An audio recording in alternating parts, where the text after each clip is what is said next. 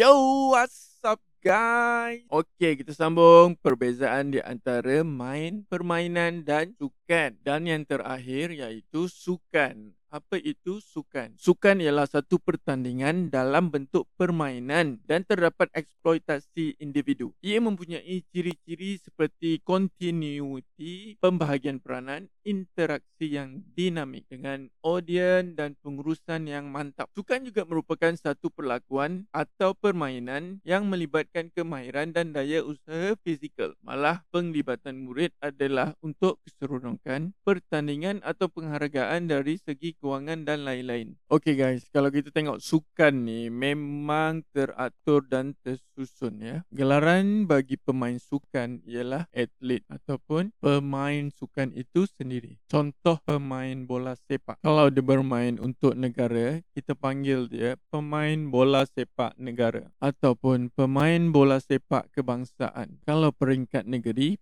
pemain bola sepak negeri Johor ataupun pemain bola sepak negeri Sabah.